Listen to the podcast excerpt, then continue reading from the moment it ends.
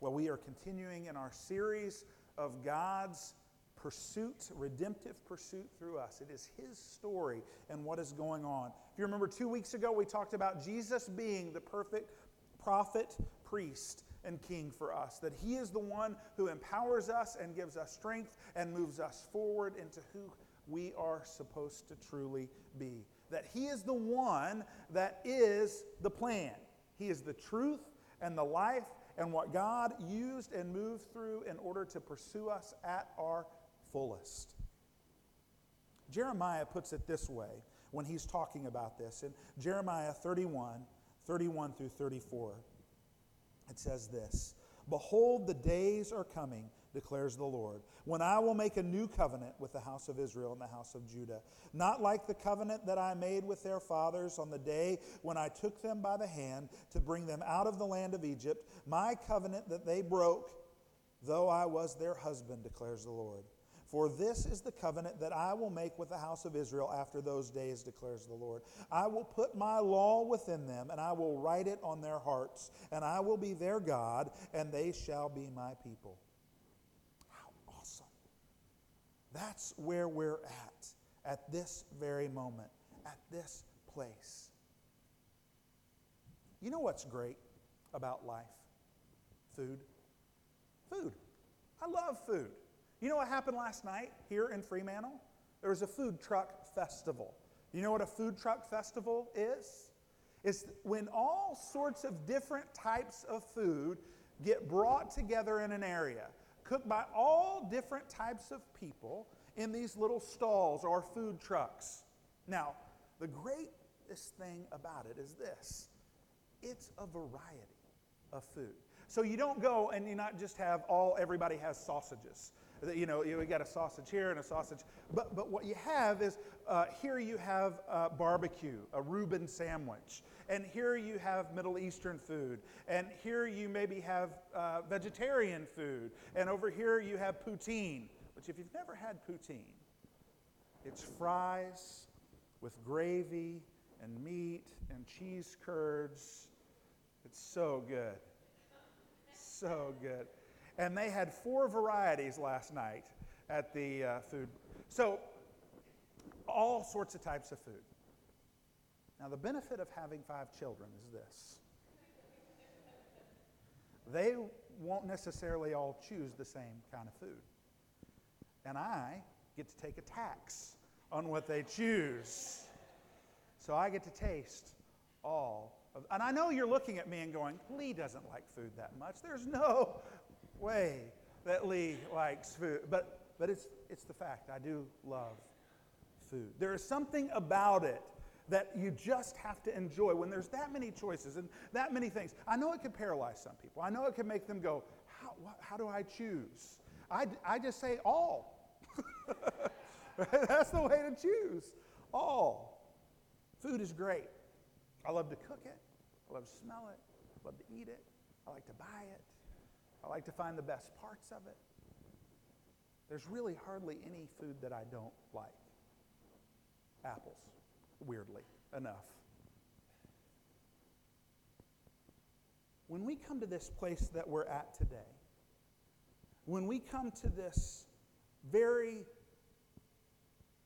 otherworldly pursuit that God has for us, He knows us well enough to know that we need something that is tangible to remind us of his pursuit for us. And he chose food. There's a lady named Sara Miles, and I don't necessarily agree with everything that Sara says, but she wrote a memoir about her life, and it was called Take This Bread. And I, I want to read to you part of her memoir. She, says this One early, cloudy morning when I was 46, I walked into a church and ate a piece of bread and took a sip of wine. A routine Sunday activity for tens of millions of Americans, except that up until that moment, I had led a thoroughly secular life. At best, indifferent to religion, more often appalled by its fundamentalist crusades. This was my first communion, and it changed everything. She says, This mysterious, mysterious sacrament turned out to be not a symbolic wafer at all, but actual food. Indeed, the bread of life. And in that shocking moment of communion, filled with the deep desire to reach for and become part of a body, I realized that it's what I had been doing with my life all along. So I did. I took communion. What the Father does through Jesus Christ when He institutes the Lord's Supper for us is He gives us this tangible, solid, earthy, what we celebrate every week feast that reminds us of his redemptive pursuit. And he introduces us to what the new covenant really is. Now remember, God's not changing his plans here. That throughout his pursuit, we have seen from creation up to the point of Jesus that creation was created good that sin comes in and affects it. But at the very beginning, and even still today, creation is good because it rests in God. And in God's creation of good, He had set out what our lives are supposed to be a right, a right relationship with Him, a right relationship with ourselves, knowing who we're called to be, which is cultural makers and cultural caregivers. A right relationship with one another, that we're called into community to know and love and understand one another and be known and loved and understood by those around us. And a right relationship with place. That He doesn't leave us just sort of holding on for dear life, but He puts us solidly somewhere for us what? To do ministry and serve and care for that place. We know that sin comes in and He breaks it apart, right? But God preserves it through Noah. And he keeps going on through Moses as he calls out the Israelite nation after he's called Abraham. And remember, the patriarchs remind us that we are not really all that messed up if you look at their lives. They're as messed up as we are. But that God uses them and walks through them to keep his pursuit going. And here, Jesus has said, I'm the perfect prophet, priest, and king, and institutes a new covenant well, what's new about it? Jesus. Jesus is the new thing about it. He's the one who overcomes everything. And he uses bread and wine. What are the three things that we see taking place within this supper?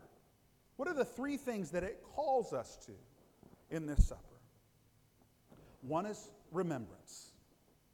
The second one is proclamation. And the third one is hope. So let's talk about remembrance. What is the thing that we remember that we remember every Sunday as we partake of this solid thing? We remember the work of the saving grace of Jesus. That we remember Christ being our perfect prophet, priest, and king. That we remember what God's pursuit was all about. That I was dead, but through Christ I've been made alive that I was lost, but through Christ I am now found. That I was hopeless, but through Christ I am filled with hope. We remember the cross. We remember that he who was not sin became sin so that we could become the righteousness of God. That's what we remember when we take the bread and drink the juice. We remember it in our hearts and it pushes us forward. What do we proclaim? We proclaim this that God somehow, in His marvelous providence and care, has particularly saved me.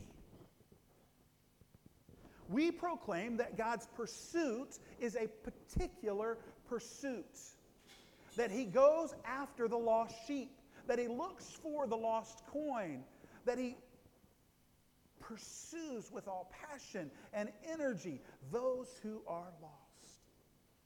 It's particular, right? When we take the bread, it goes into one body, our body, right?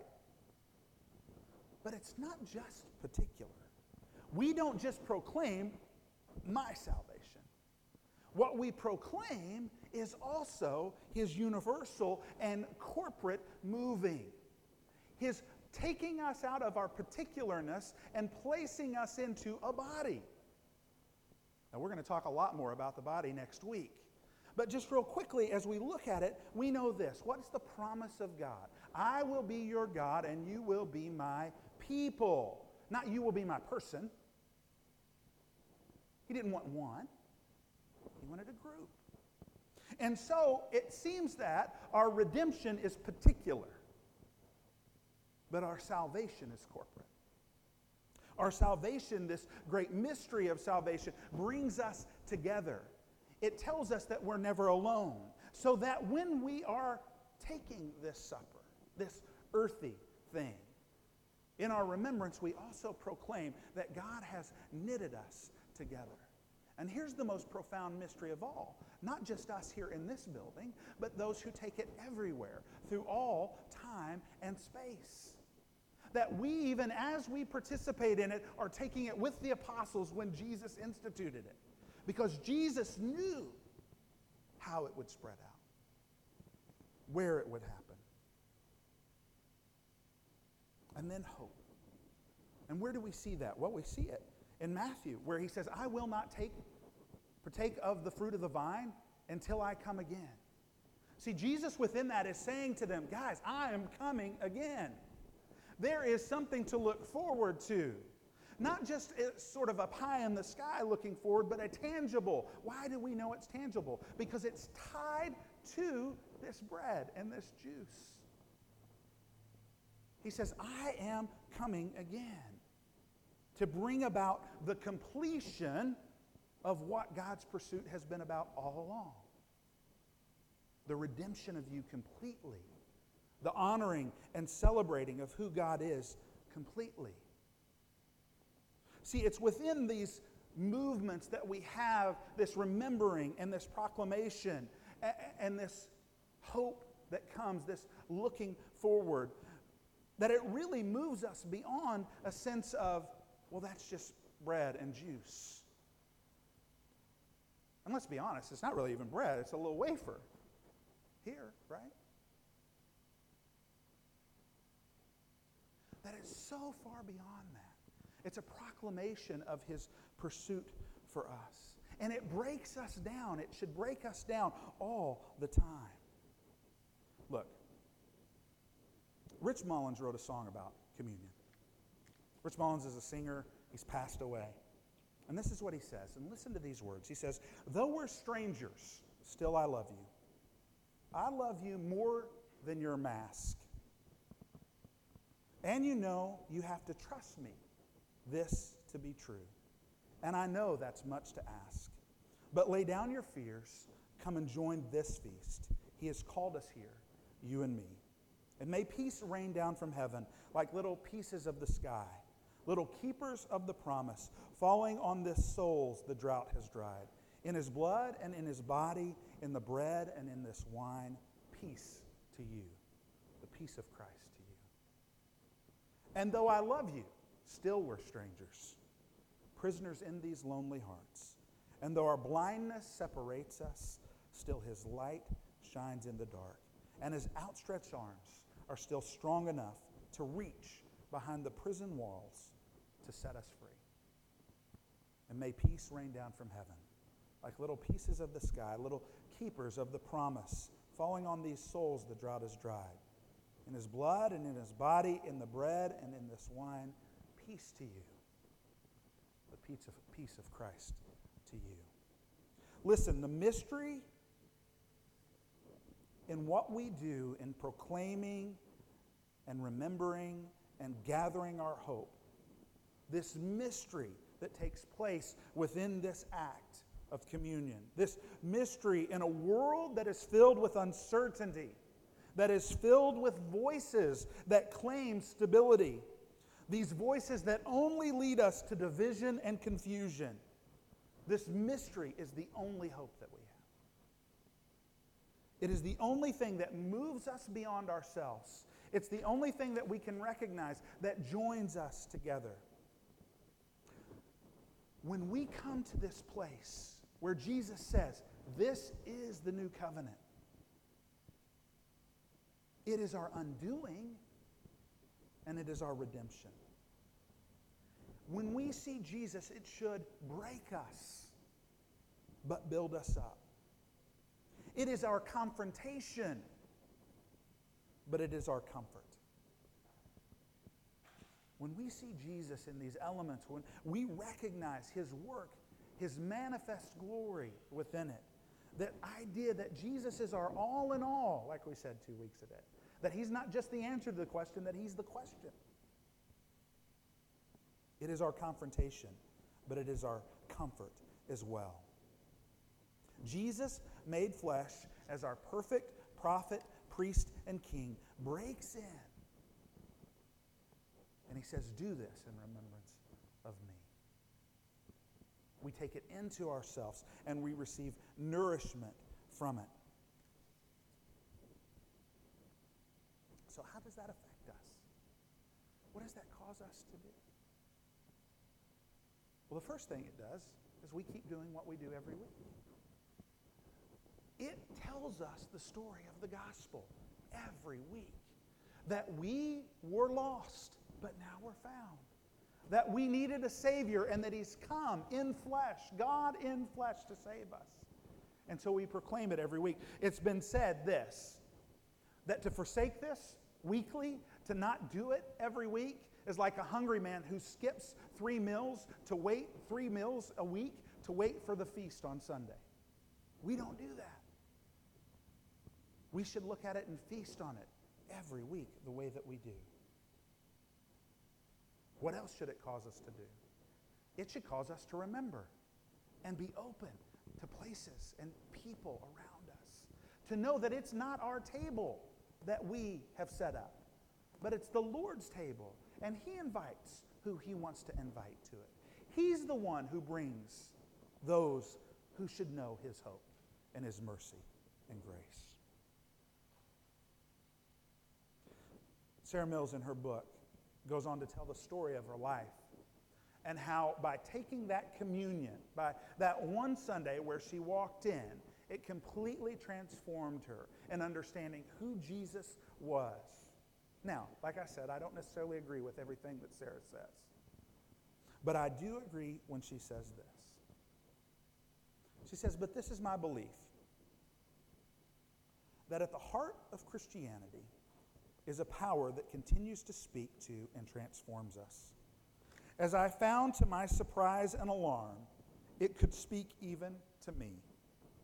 Not in a sappy Jesus and cookies tone of a mild mannered liberal Christianity or the blustering, blaming hellfire of the religious right. What I heard and I continue to hear is a voice that can crack religious and political convictions open that advocates for the least qualified, the least official, the least likely, that upsets the established order and makes a joke of certainty. It proclaims against reason that the hungry will be fed, that those cast down will be raised up, that all things, including my own failures, are being made new.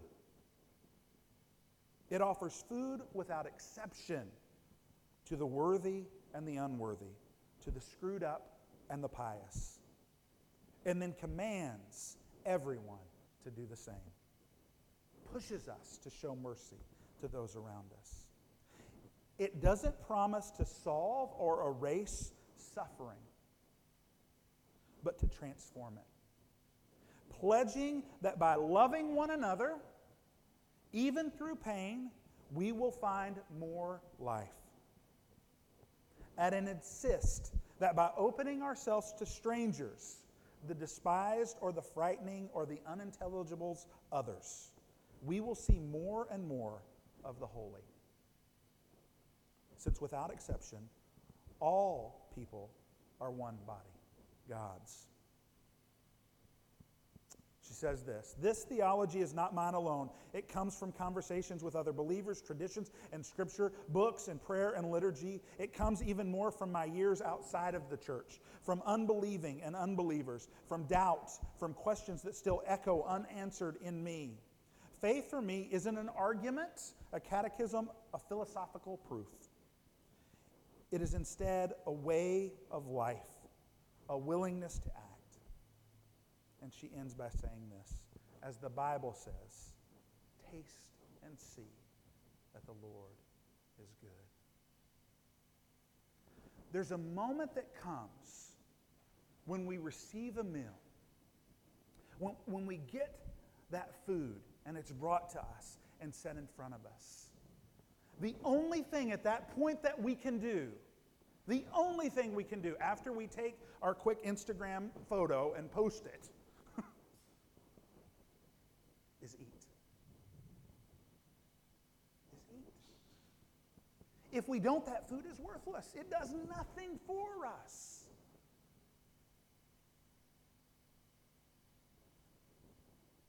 Jesus' pursuit, God's pursuit for us through Jesus, is bringing us to the place, it brings us to the table every week where we have to go. Do I eat or do I turn away? And that is for all who have ever believed and those who have yet to believe. Every time we must say, Do I eat or do I turn away? God's pursuit says to us, Taste and see that the Lord is good. Let's pray. Father, you are good to us, and we praise you because you are our goodness, our holiness, our righteousness. You are the one who overcomes all our despair. You don't answer all our questions, but you are the answer. You are the question. You are the all in all. Father, we rest in you alone. Let us take and eat and know that you are good. It's in your name, Jesus, we pray.